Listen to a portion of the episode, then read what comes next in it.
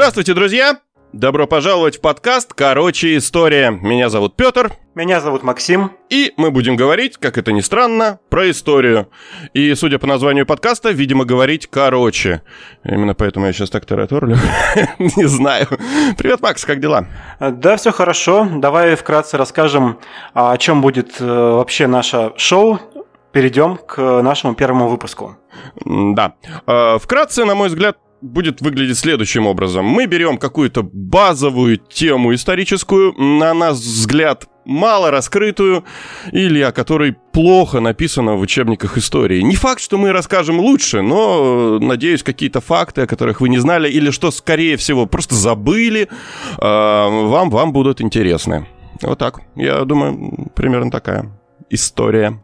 Ну, коль скоро мы рассказали, и коль скоро мы собираемся это так делать. Прикольно и официально, да, прозвучало. Не, ну это серьезно, ребята, это довольно неформальный разговор, ни в коем случае не лекция. Ну, мы посмотрим, как это будет получаться, надеюсь, вам понравится. А, начнем мы с бронзового века, как опять же следует из названия. Почему бронзовый век? Э, вот, Максим, что тебе известно о бронзовом веке, скажи мне? А, мне известно, что есть определенная смена эпох в зависимости от того, каким из чего изготавливались орудия труда, угу. из чего изготавливалось оружие.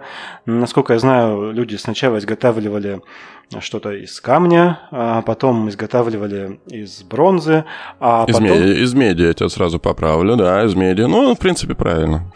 А затем люди перешли на обработку железа. Как-то так это дается в учебнике истории. Да, причем эм, ну, учебники вещь такая не скажу архаичная, что ли. Не слишком часто там обновляется информация, к сожалению, потому что тех же археологов, их хоть и немного, но они ведь каждый год работают. Археологический сезон, каждый год люди что-то откапывают, потом год исследуют найденные материалы. И мы узнаем все больше и больше о временах темных, а вот эта вот эпоха бронзы, то же самое время, довольно темное, потому что письменность только появляется. Мы мало знаем, чего чего-то из письменных источников. Тут, конечно, нам нас спасает археология. Ну, в целом, да, ты, конечно, прав. Описание эпох, оно примерно такое. Мед... Медная эпоха, скажем так, бронзовая, железная. Эм, любопытно. Недавно, кстати, нашли орудия труда, э, сделанные из меди, которые датируются 9 тысяч лет назад. 9 тысяч лет назад. Но они не, э, не вошли в массовое употребление тогда. Это знаешь, как с эволюцией. Иногда появляется какая-то мутация, но не факт, что она закрепится.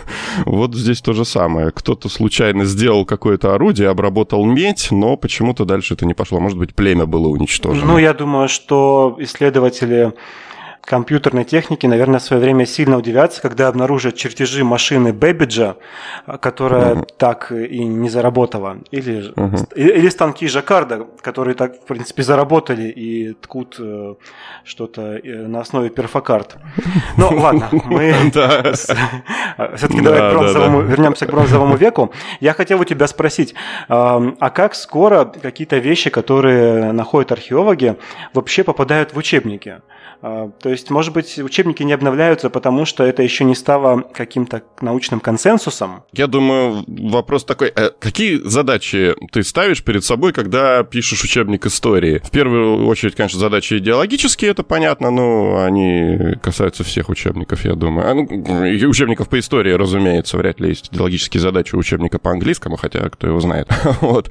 Но обычно проходят десятилетия, потому что учебники надо переиздавать. Чтобы переиздать учебник по истории тебе нужно образовать коллектив авторов, историков, уважаемых. А, знаешь, тут войн между историками, между друг с другом, больше, чем между актерами, если честно. Вот. Поэтому десятилетия, десятилетия проходят. Ну... Но, тем не менее, я помню по, своем, по своей школьной программе, я слышу от людей, у которых дети сейчас ходят в школы, о том, что постоянно каждый год нужно покупать новые учебники, постоянно чего-то переиздается и чего-то меняется. Но в них а, так до сих пор и не вносятся какие-то актуальные сведения, насколько я понимаю. Даже не то, что да. актуальные, а, а те, которые были актуальными вчера и позавчера.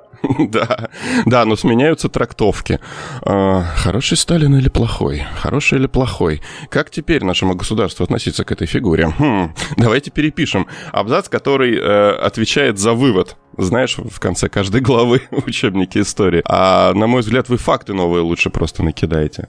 А факты у нас-то какие? Например, если говорить о бронзовом веке. Эпоха археологическая в первую очередь для которой характерно изготовление орудий труда из бронзы. И датируется она примерно 3500 год до нашей эры начинается и заканчивается в 1100 году до нашей же, собственно, эры. Датировки плавают, меняются от региона к региону. В некоторых регионах бронзового века нет в принципе. А, это вообще такой, такое понятие чисто историографическое, то есть принятое для историков между историками. Мы решили, что вот мы этот будем так называть.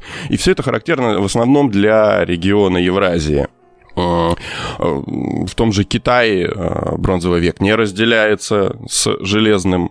До сих пор нет там археологических находок, находок которые четко разделяют. У них там все довольно смешано. А на территории Южной Америки тоже бронзового века нет э, что довольно Странно, кстати говоря, потому что э, у них э, хоть и немного было месторождений нужных металлов, о которых я чуть больше, чуть позже расскажу, но в принципе они же были. А, м- почему там не выделяется бронзовый век? Это на самом деле такая загадка для историков. Тут много есть версий. Может, кстати, вот этот момент не включается в э, учебники истории, потому что, ну, мы же тут сами между собой еще не решили, но вряд ли и решим на самом деле. Основная гипотеза тут э, насчет бронзового века в Южной Америке все потому что Скорее всего, у них не было потребностей э, в бронзовых орудиях труда, потому что э, климат и почвы были таковы, что и так все неплохо росло. Не было потребности в прогрессе. Ну и плюс конкуренция была не очень большая между племенами, потому что э, несколько крупных племен сразу же захватили всю территорию, подавив мелкие. Э, ну, такие, такие, понимаешь, вещи. А, ну и что же такое, такое бронза вообще? Вот. Э, такой вопрос, который, кстати, тоже мало кто понимает ну, и знает. да, я хотел бы, чтобы ты рассказал, почему а, наличие бронзы помогает в тех местах, где с едой не так все хорошо, как в Южной Америке, и где есть какая-то конкуренция между племенами. Смотри, самые примитивные люди очень быстро догадались, э, что использовать камень очень хорошо для своих обычных бытовых нужд. И первые каменные орудия труда мы находим, черт возьми, очень рано. А далее у нас идет медь, а, которая гораздо лучше камня оказалась, потому что каменное орудие типа каменного ножа, каменного наконечника, а, оно очень острое, а, но ломается. И в случае поломки тебе наконечник нужно выкидывать. Или каменный нож, или каменный топор. А как человек вообще обнаружил, что медь можно обрабатывать? Вот я просто с трудом представляю себе, что я эм, значит, наталкиваюсь на медь, э, ничего о ней не знаю, и вот прихожу к выводу, что... Ну да, как, какой-то камешек нашел, и что с ним делать. А, основная гипотеза такова сейчас. Эм, при работе с камнем а, люди находили гранитные породы разные, которые нужно было раскалывать, прежде чем что-то с ними сотворить наконечники те же самые пресловутые. А, а как раскалываешь ты камень? Вот в таком примитивном обществе, как бы ты его раскал... раскалывал? Сейчас бы мы взяли кирку, да, стальную какую-нибудь, из какого-нибудь хорошего сплава и начали бы долбить кремень.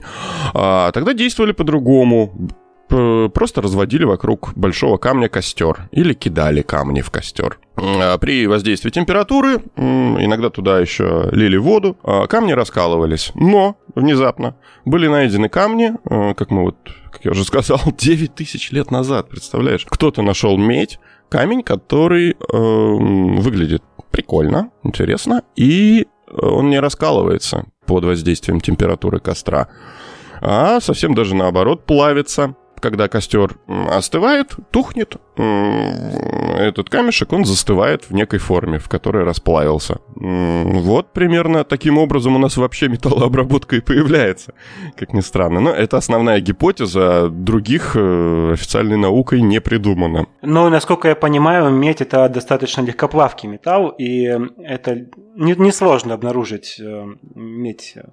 Несложно обнаружить и несложно э, увидеть ее ну, капельки или какие-то угу. еще остатки после таких, такой операции? Ну, нет, э, меди не то чтобы очень много, э, ее примерно 70 частей на миллион в земной породе. А, ну, для сравнения, железа 50 тысяч частей на миллион, что ну, звучит уже гораздо больше, да? Но чтобы расплавить железо, нужна гораздо более высокая температура. Да, совершенно верно, в которую в костре ты не достигнешь.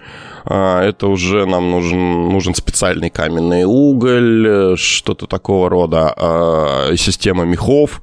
Знаете, как на средневековых гравюрах, если кто видел, показывают нарисованы кузницы, и там один мех, второй, и несколько людей, они, один ходит, нажимает ногами, другой что-то руками дергает. Вот такая сложная инженерная конструкция нужна, чтобы постоянно поддерживать огонь и температуру. Вот. А, и да, ты должен достичь температуры в полторы тысячи градусов, чтобы расплавить железо.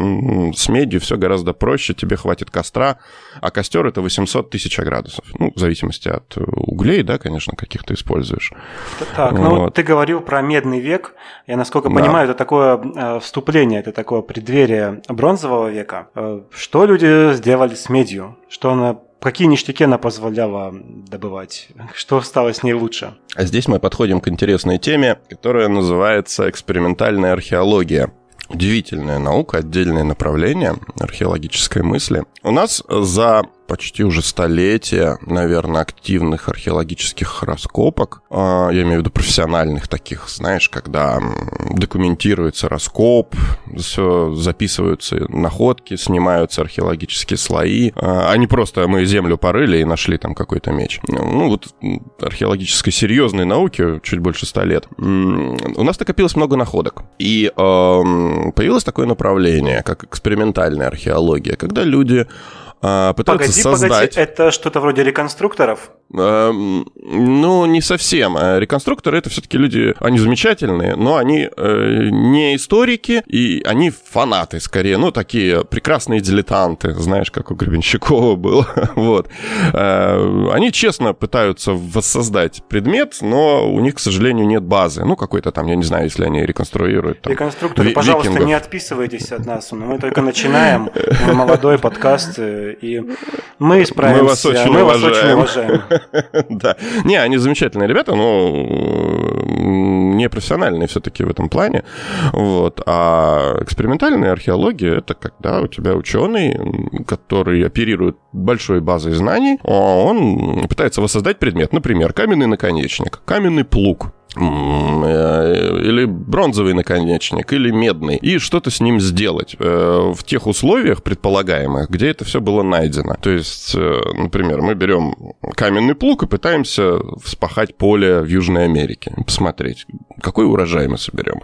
А, делаются поправки, кстати, на климатические изменения, разумеется. Ну, то есть это серьезная наука. А, вот. И работа с каменным плугом или каменной мотыгой, ну, результаты задокументированы, в сравнении с бронзовым орудием, опять же, бронзовой там мотыгой какой-нибудь или тем же плугом, а, в который впрягали сначала людей, как ни странно, вот, потому что животные еще не были одомашнены. Ну, такие да, результаты потом, этих а исследований, лошади, да. А потом лошади украли рабочие места у людей. Да, да, да, совершенно верно. Результаты таких исследований говорят, что использование орудий из металла в 50 раз эффективнее. То есть ты 50 полей можешь скопать, пока ты э, каменной мотыгой там копаешь одно, понимаешь? Вот. Ну, преимущества металла были налицо. Плюс, ну, он прочнее. А если он, ну, если каменный наконечник у тебя ломается, то медный или бронзовый, он, ну, его можно просто выпрямить, он гнется потом выпрямить или переплавить еще во что-то. Это, это здорово. Ну и кузнец может дать на него гарантию, например. Да, кстати, это важно э, в таком культурологическом смысле вообще для формирования нашей цивилизации, потому что как только появляются первые медные месторождения, а, а потом человек открывает бронзу. Бронза это, я, по-моему, не сказал, да? Бронза это сплав меди и олова. А, олово это еще более редкий металл, а, чем, чем медь когда открываются первые месторождения, сразу же появляется группа людей, которые, во-первых, специализируются на том, что именно добывает недра и обрабатывает их, обычно где-то рядом. А, потому что нельзя просто так взять и с бухты-барахты заняться металлообработкой. Это сложный процесс. Нужно родиться в хорошей семье, наверняка, в семье кузнеца, и потом не знать бед уже после этого.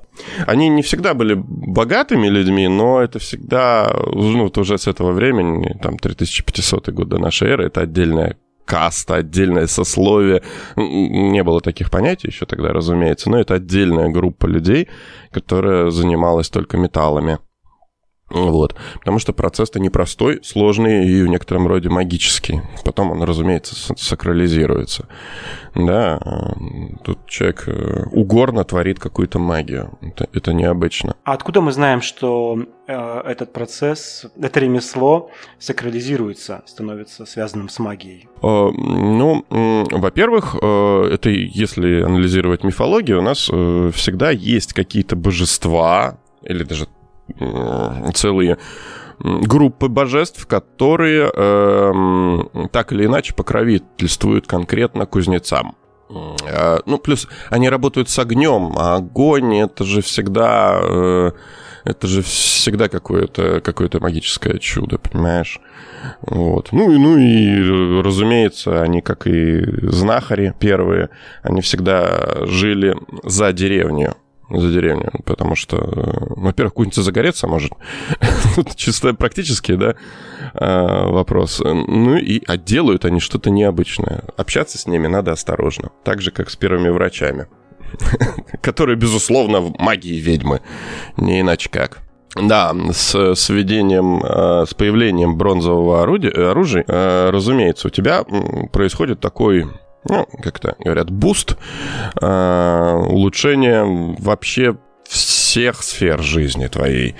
Ты добываешь больше еды на тех же полях, да, быстрее. Ты быстрее осваиваешь новые территории, то есть вырубаешь лес, э, тот же самый, те же джунгли.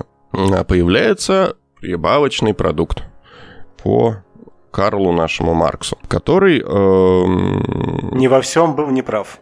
Да, который не во всем был некрав, и который этот продукт как-то используется.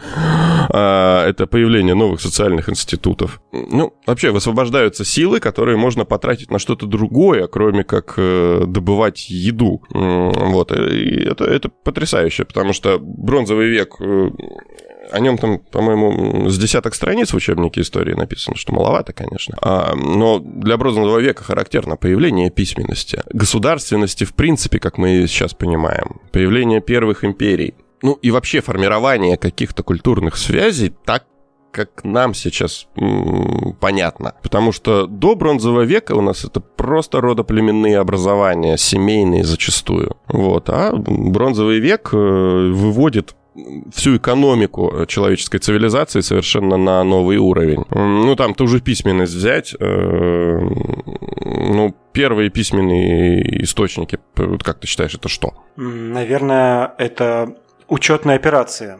Да, совершенно верно. То есть мы придумали некий инструмент для коммуникации э, между племенами, между группами сообществ, ну, мы как человечество, я имею в виду, а для того, чтобы регламентировать торговлю. Это первые такие э, токены, небольшие таблички, на которых было указано, указано, какая конкретная операция происходит. То есть переходит передача металла или там То есть это что-то, это что-то вроде чека или квитанции? Да, да, да, да, вот, очень хорошо, да, очень правильное слово, как раз я его искал, действительно, Макс, вот. А раз у нас есть торговля, у нас уже, получается, есть чем торговать. И за что драться? Да, да, конечно, конечно. Ну и это все благодаря новому ресурсу, который появился, новому уникальному компоненту, который появился в жизни человечества. Вот в данном случае бронзе, сплаву меди и олова там в пропорциях 80 на 20. 20% олова вам нужно, чтобы получить э, примитивную бронзу. Сейчас используют там другие немножко пропорции, но это даже и не важно. А с этой оловой, оловом, кстати, с этим была проблема. Меди не так много, вот, э, как я говорил, там 70 частей, да. Олово э, месторождение еще меньше. Расположены они, ну, прямо скажем, не в легко доступных местах и не в очень обжитых местах. Например, э, самое большое месторождение олова, оно до недавних пор было в Корнуолле. Это если мы говорим о территории Европы. Да, и вот Корнуолл и э, север Испании снабжали оловом человечество очень долго. Месторождение в Корнуолле было закрыто в 1994 году. Ну, наверное, понимал. Наверное, не, не все человечество, а каких-то гегемонов. Но... Ну да, действительно, действительно. Эм, наличие, вот, кстати, да, интересный момент надо затронуть. Наличие бронзы позволяет тебе не только плуг хороший делать, которым можно обрабатывать поля гораздо эффективнее. Но, что гораздо важнее, делать хорошее оружие. Вот. А у тебя появляется целая индустрия металлообработки, а, немножко обкатанная уже на камне и э, меди. А, то есть мы умеем формовать изделия и, следовательно, их отливать. А значит, мы можем создать некое подобие регулярной армии в нашем понимании современном. То есть мы можем взять э, и отлить, например, 200 одинаковых панцирей бронзовых. Понимаешь? Или э, сотни наконечников стрел одинаковых. А стандартизация появляется некая, потому что у нас есть удобный металл, а, с которым можно работать. При этом он прочный, а, он пробивает э, там, деревянные щиты, он эффективен в бою. А стандартизация о чем в первую очередь говорит? Э, тебе не нужно, как тебе сказать, тебе нужно прилагать меньше усилий э, для того, чтобы создать армию. Ведь тренироваться с одинаковыми наконечниками тех же стрел гораздо проще, чем если у тебя каждый наконечник индивидуален, имеет разный вес, ну, плюс-минус. Понимаешь? Mm-hmm. Ну, то есть сам процесс тренировки происходит легче. А э, война это ведь что? В первую очередь дисциплина, как это ни странно. Э, вычищенные до блеска наконечники стрел. Да, да. Вот. И у нас появляются, в первую очередь на территории Евразии, конечно, а, пять больших империй, пять больших государств. А, Микенская Греция, Древний Египет, Вавилон, Хетская империя и Ассирия. А какая у кого была роль? В том-то и дело, да, это тоже уникальный момент именно бронзового века. Каждое государство так или иначе выполняло некую роль. Это первая, самая примитивная глобализация. Ну, глобализация в нашем сейчас понимании это что? Это э, наличие между государствами плотных связей. Правильно? То есть у нас глобальный мир сейчас. А все как-то с друг другом связаны. Впервые это появилось э, вот около 3500 года до нашей эры на территории Евразии именно такой подход. Микены, а, расположенные на Пелопоннесе, в Греции. А, они занимались поставками олова из известной части Европы и, ну, что ж тут греха таить, пиратствовали в древнем мире. Но в целом э, это торговля и грабежи на море. Э, Греция так интересно расположена, это, по сути, всегда морское государство. Вот, э, люди всегда очень хорошо плавали на лодочках. Ну и доставляли грузы, разумеется. А, вот это вот простая э, микенская лодка, которую мы сейчас можем найти, э, в принципе, по разным оценкам, они перевозили на одном торговом корабле до 400 тонн груза. Э, понимаешь? То есть это довольно много. То есть можно было и награбить 400 тонн груза, и... И перевести. Перевести и продать. Да, да, да. Вот, они, Греция занималась этим.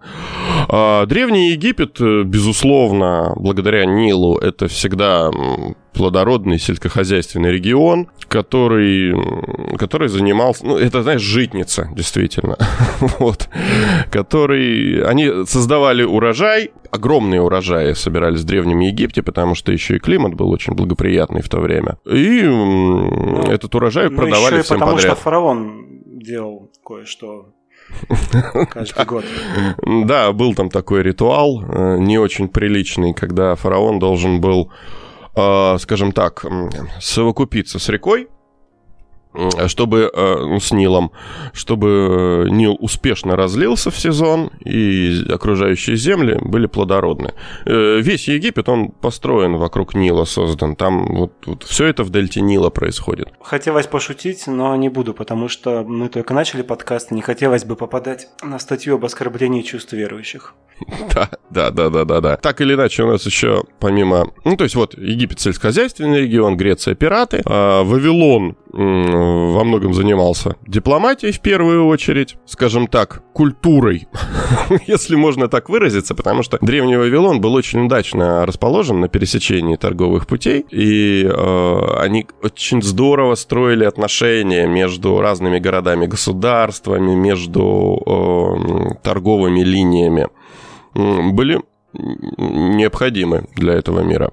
А, Хетская империя, которая была расположена на территории нынешней Турции, а, они занимались в основном войной, как ни странно, очень мощное военное государство, причем первые, а, кто, видимо, в известной нам цивилизации научился плавить железо. Были какие-то находки, которые китайцы датируют, э, э, датируют глубже в историю, но, скорее всего, хеты первые. То есть предки нынешних турок во многом. Насколько а, я хеты... понимаю, у хетов это не стало массовым, поэтому они и не смогли Э, войти в историю так, как да. сделали другие. Да, да, да, потому что обработка железа тогда все-таки это сложный процесс. Э, и железные изделия нужно прям серьезно ковать. А, то есть тебе нужна высокая квалификация сотрудника и сложная инфраструктура вокруг этой кузницы, чтобы сделать э, какое-то железное орудие. Хотя в известной битве при Кадеше, когда Египет, Египет воевал с хетами,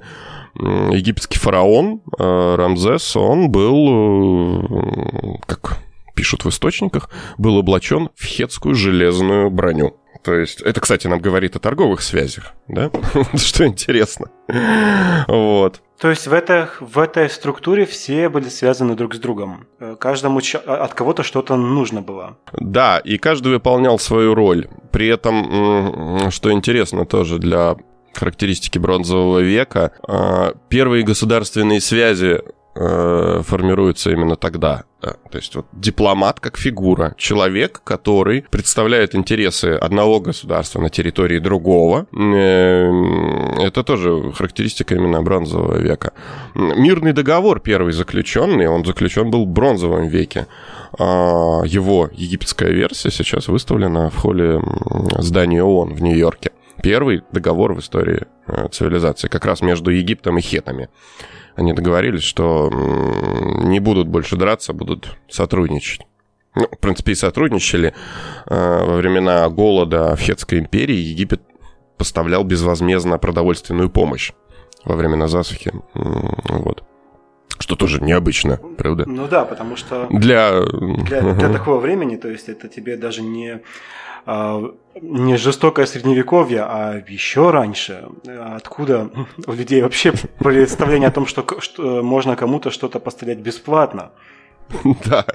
Ну, э, говоря коротко, бронзовый век удивительное время, где появляются первые... Погоди, первые погоди. Зад... Да. Погоди, а почему сейчас э, мы по телевизору смотрим про встречи э, американских лидеров, лидеров Евросоюза, э, Китая, а не встречи хетских лидеров, египетских, микенских. Ну, как и любая эпоха, связанная исключительно с одним ресурсом, в данном случае с ну, и построенная на тонких связях, к сожалению, бронзовый век, вот эти столетия, весь этот баланс был очень тонок э, и основан на поставках олова, на поставках меди, на поставке готовых бронзовых изделий из одного государства в другое, на поставках хлеба туда-сюда. А, Все это очень тонко и шатко. А, к сожалению, происходит большое изменение климата, а, и наступает так называемый бронзовый коллапс, когда на территорию Евразии вторгается группа варварских племен с Малой Азии, предположительно, с Малой Азии. Там были какие-то племена европейские, безусловно, тоже. А, и это не варвар, это не было не такое варварское нашествие, как тата, нашествие там татаро-монгол на Русь, когда пришли ребята, и давайте мы вас обложим Данию, и мы уедем к себе домой. Нет, люди приезжали с повозками, с семьями, и просто говорили, знаете, мы будем у вас здесь жить. Вот. Сегодня у тебя э, где-нибудь, я не знаю, где-нибудь в Египте, а, дворник египтянин, а потом это дворник, приехавший где-то с территории, например, современного Урала. И все, вот он у тебя здесь живет. Их становилось все больше и больше. Это так называемое великое переселение народов. И, к сожалению, вот эти государства, вся эта тонкая система, она не выдержала. Они, они стали разрушаться. А, были войны, были войны гражданские во всех этих империях. А, были войны вполне открытые потом между самими, э, самими мощными империями того времени, этими пятью. Но они тупо не справились с потоком... Голодных ртов? А, да, с потоком голодных ртов и народа, который в них хлынул в две волны на протяжении а, буквально там 70-100 лет. А, население увеличилось э, не в разы даже, а на порядки, и, и вот эта экономика хрупкая бронзового века уже, к сожалению, не выдержала. Этот период называют бронзовым коллапсом, мы, может, о нем поподробнее как-нибудь поговорим. Вот. Но, например, греческие истории, э, историки этот момент характеризуют как темные века Греции вот эта прекрасная Греция, которую мы знаем по учебнику древнего мира, да, эллинистическая Греция, она родится уже позже, на руинах, так сказать, Микенской Греции. Там с демократией и, и полисами и прочим. То есть когда-то была прекрасная Греция бронзового века, а, затем случились темные века, и только потом да. появилась э, вот эта прекрасная Греция будущего.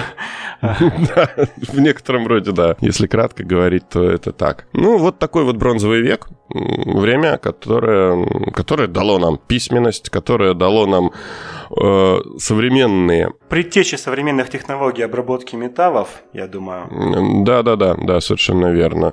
Ну и одомашнивание животных тоже приходится на бронзовый век. Вот. Э, ну и опять же, структура армий, э, которая близка к современным, тоже появилась в бронзовом веке. Ну и, наверное, структура Э, торговые связи, международная политика какая то Ну да, да, да. Первый мирный договор прекрасный пример этому. Да, ты совершенно прав. На этом, я думаю, мы заканчиваем с темой бронзового века. И переходим... Да, а еще мы хотим, еще мы хотим рубрику мифы, правильно? Да. Э, в которой мы немножечко будем развенчивать какой-нибудь известный исторический миф или казус, который как-то вот вошел в нашу культуру, но. Да, начнем с известных мифов. Давай.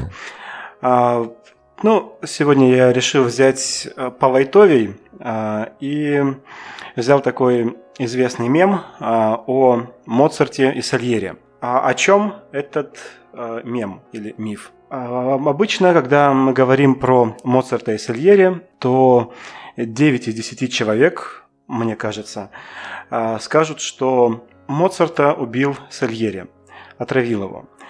Это пришло в такой в обиход, это вошло в обиход с э, изданием Александром Сергеевичем Пушкиным одной из своих маленьких трагедий под названием «Моцарт и Сальери». Да, наверное, надо сказать, кто это такие. Это два композитора, которые жили в Австрии э, в 18 и частично в 19 веке. Угу. Ну, это, Сальери. Моцарт умер немножко раньше, умер в 18-м. А, так, надо сказать, что а, Моцарт умер задолго до появления этих э, мифов. То есть Моцарт умер в 1791 году, а Пушкин издал свою книгу в ну, написал, наверное, не издал, в 1826 году. А откуда вообще это все взялось? То есть не может же быть так, наверное, что Пушкин просто взял и... Придумал, ну, да? Он, он же где-то услышал, скорее всего. Да, Пушкин сам писал, а, что он ссылался на какие-то немецкие журналы. дословно. То есть он, он так, он, у него так и написано. Некие немецкие журналы, ну-ну. Ну да, действительно, в некоторых немецких журналах эта информация есть, но, судя по всему, это просто сплетни, а, которые взялись непонятно откуда.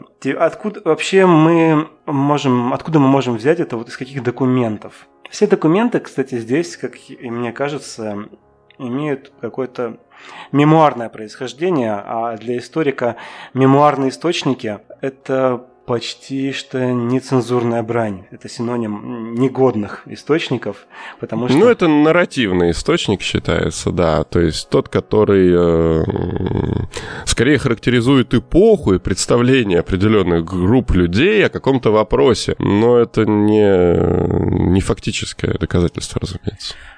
Вот, мы можем э, судить о том, что этот миф появился, когда Сальери был еще жив. А Сальери находился в это время э, в помутнении рассудка и иногда приходил в себя. И появился такой слух, якобы Сальери э, сам себя оговорил в одном из своих помутнений и сказал о том, что вот почти 30 лет назад он взял и отравил прекрасного угу. композитора в расцвете сил э, Моцарта, э, и к, этому сразу же приделали какую-то зависть. Э, источники, опять-таки, это, это газеты, которые писали, что якобы Сальери сам оговорил себя. Так, где-то у меня тут была э, цитатка такая. А, да, о том, что в одной венской газете а, была такая фраза о том, что наш достопочтенный Сальери по популярному выражению никак не умрет. А в своих болезненных фантазиях он утверждает, что частично ответственен за смерть Моцарта. Безумие, в которое, разумеется, никто, кроме несчастного, потерявшего разум старика, не верит. Дело в том, что у этой заметки нет никаких нет никаких э, источников, на которые бы она, она ссылалась. Дальше, что еще об этом можно сказать? Э, есть еще один источник, э, разговорная тетрадь Бетховена. Бетховен в свои поздние годы оглох э, и вел так называемые разговорные тетради. То есть это такие записки, которыми он обменивался с другими людьми. И вот там Бетховен действительно писал о том, что этот слух ему известен, и что он в него, разумеется, не верит, потому что сам Бетховен был учеником Сальери. Вот это да. Да, ну и еще что надо об этом знать, о том, что когда Моцарт, э, Моцарт умер, э, судя по всему, от лихорадки, по описаниям симптомов, ну там врачи спорят по этому поводу до сих пор, и понятно, что э, когда прошло столько времени, восстановить какую-то достоверную клиническую картину, наверное, практически невозможно. Э, известно только, что в заметке, которая была опубликована через несколько дней после смерти Моцарта э, в декабре 1791 было написано, что э, Моцарт умер, его руки и ноги перед смертью опухли, вероятно, его отравили. Угу. А, то есть мы видим, что никакого фактического материала, который мог бы хоть как-то хоть, хоть как-то обосновать вот этот слух, а, в принципе нет. То есть э, это, по сути, это просто сплетни. Но надо сказать, что а, когда в 1990 году, в 1991 году в Милане поставили пьесу, э, очень по мотивам произведения Пушкина, соотечественники Сальери, Сальери родился в Милане, несмотря на то, что творил э, в Австрии, возмутились и затеяли судебный процесс который начался так. в 1997 году. И вот в 1997 году в мае было вынесено решение о том, что Сальери не виновен в смерти Моцарта. Это был, конечно, в, в это было в какой-то мере шоу, но оно было проведено по всем правилам судопроизводства. Сальери оправдали по такой осторожной формулировке суда за отсутствием состава преступления. Был ли ему вообще резон кого-то травить? То есть, особенно Моцарта, э, в момент, когда ну, пик славы-то Моцарта прошел уже. Э, то есть его надо было бы травить пораньше, наверное, нет, если он его ученик. Моцарт ученик Сальери. Ты, ты заметил талант, который превзойдет тебя? Нет, Моцарт, Моцарт не был учеником Сальери. Моцарт был талантливым композитором. Они время от времени конкурировали, угу. как, в принципе, угу. любые коллеги по цеху. Угу. Где-то госзаказ утверждал, утверждал закупить э, пьесу или а, ага, ага, ну, то есть отравил конкурента. Да, ну, ну нет. Такая была, так, такая была, была, такая, ну, как бы, была идея. такая идея, да, была такая интерпретация. Эм, но это как-то все сомнительно, потому что Сальери э, никогда не был обделен славой, э, никогда не был обделен финансами, которые ему удавалось э, получать благодаря своему таланту. Угу. Мне кажется, как и, и суду показалось, у него не было никакого особого резона. Надо еще сказать, что у Сальери было множество талантлив, талантливых учеников. А, Бетховен, Шуберт. В конце концов, сын самого Моцарта. Угу которого отдали ему в ученики уже после смерти Моцарта, правда. Ну, в общем, на мой взгляд, и не только на мой взгляд... Никаких доказательств этому и нет, получается, да? Да. Ну что ж, а, вот примерно так. А, что мы еще можем сказать? Спасибо, что слушали нас сегодня. Видимо, так.